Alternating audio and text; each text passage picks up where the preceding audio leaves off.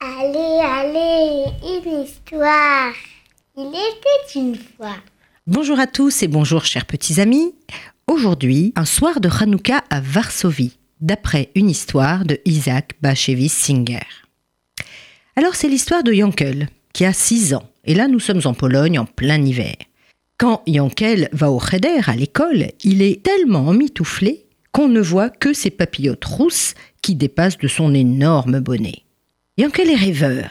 Il rêve d'être un empereur, ou qu'il se promène avec la fille de sa voisine, Chocha, sur les routes bordées d'arbres, mais pas ceux que l'on voit dans les forêts de Pologne. Non, il rêve de palmiers, ceux décrits dans la Bible qui poussent en terre d'Israël. D'habitude, il reste au Cheder jusqu'à la tombée de la nuit, mais ce soir-là, c'était la fête de Hanouka. Les bougies, les latkes, les sous et le cadeau ce matin, comme d'habitude, après mille recommandations de sa maman faites à l'assistant qui l'accompagne au Cheder, les voilà partis. En fait, euh, pour Yankel, c'est une véritable épreuve d'aller au Cheder tous les jours. Car il est vraiment différent des autres enfants. D'abord, c'est le seul roux. Et puis, c'est lui qui a les papillotes les plus grandes. Et puis surtout, il est le seul à avoir un père rabbin. Les autres sont plus riches, ils sont bien habillés. Lui, il ressemble à un, un yokel, un pekno, quoi, en yiddish. Souvent, il prie Dieu de le faire grandir vite pour ne plus être l'enfant dont on se moque toujours. Ce soir-là, le Rave les libéra plus tôt, car c'était Hanouka. L'assistant vient voir Yankel et lui dit Écoute, euh, tu dis toujours que tu es capable de rentrer tout seul. Tu te sens vraiment capable de ne pas te perdre? Ah oui, bien sûr. Bien sûr, je serais même capable de rentrer en pleine nuit. Écoute, j'ai quelque chose à faire ce soir. Euh, tu ne diras rien à tes parents, n'est-ce pas? Promis. Non, non, non, juré, juré.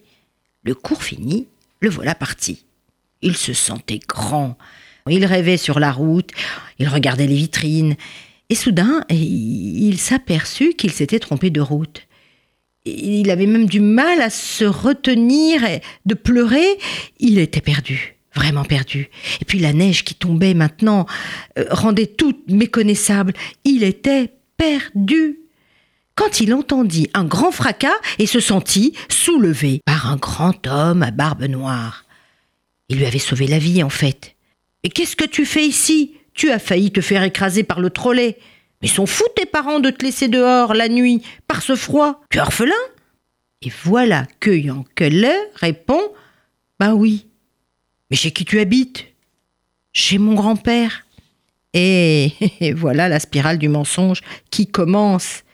Pourquoi avoir dit qu'il cherchait la synagogue, que son père était décédé, que son grand-père était livreur, qu'il habitait chez son grand-père? Oh, quelle spirale horrible du mensonge Il voulut s'enfuir, honteux d'avoir menti.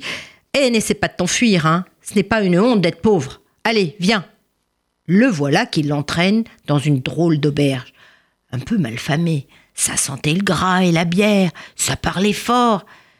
Quand notre homme, à grande barbe, tapa sur la table pour obtenir le silence. Et vous tous Il y a un orphelin ici. Il a failli se faire écraser. Il a faim, le petit. Puis la moitié gelée. Alors Qui veut faire une bonne action? Oh là là, là, il était rouge de honte. Mais quoi, mais quoi, se dit-il? Il m'en dit pour moi, mais non, c'est pas possible. Quand tout à coup, une énorme femme s'approcha. Gentille, mais imposante. Et pourquoi amenez-vous ce gamin ici? Il a fait une bêtise? Ben non, il est orphelin, il a faim, le petit. Mais pas du tout, c'est le fils du rabbin. Bah, il m'a dit qu'il était orphelin et son grand-père livreur. Son bienfaiteur était abasourdi. Il, le lâcha et sans attendre une demi-seconde, Yankele s'enfuit à toute allure dans la rue, noyé sous la neige. Oh là là là là là là, mes parents vont savoir que j'ai menti. Orphelin, je suis rentrée seule. Je m'étais perdue. Oh, que de péché, mais que de péché. Tellement inquiet, il ne put rentrer directement chez lui. Il alla chez Chocha, son amoureuse, lui dire qu'il voulait s'enfuir avec elle pour aller étudier les sciences et devenir professeur. Quand tout à coup, la porte claqua. Maman Elle l'avait retrouvé chez son ami. L'interrogatoire commença. À la fin, arrivé à la maison, son père ne le cria pas. Je t'attendais pour allumer les bougies. Et il avait un sourire en coin. Et sa mère, euh, quand même fâchée, dit Ah non, pas de cadeau, hein Et elle lui raconte à tout, tous les mensonges. Tu te rends compte? Il voulait s'enfuir avec son amoureuse. Non, mais non, mais vraiment, n'importe quoi Son père, pour la fête de Hanouka, avait vêtu son beau cafetan de velours. Écoute, je ne veux pas gâcher la fête. Voici ton cadeau. Ce livre de prière vient d'Israël. Yankele le saisit tout ému. Il avait donc un cadeau. Et quel cadeau? Un livre sacré d'une terre lointaine? Alors sa mère s'interposa. Ah non, ah non, pas de cadeau. Il a menti, il nous a fait honte. Le père se retourna vers Yankele. Lis ce livre. Avec l'aide du Tout-Puissant, tu deviendras un homme honorable. Le Tout-Puissant est miséricordieux. Pendant que sa mère allait chercher les caisse qui commençaient à refroidir, il lui dit à l'oreille Mais où étais-tu, Yankele, par ce froid Papa, je veux partir. Je veux étudier les sciences. Mais quelles sciences ben, Je veux savoir pourquoi il fait chaud, pourquoi il fait froid, à quelle distance est la lune. Arrête, arrête, arrête. Toute la connaissance est dans la cabale. Alors, papa, je veux étudier la cabale. Je veux l'étudier maintenant, moi. Mais non, pas avant 40 ans. Son père sourit et le prit dans ses bras.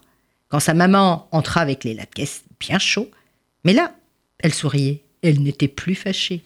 Tu t'es perdue, hein? Maman, tu es une prophétesse. Tu sais tout, tu lis dans mes pensées.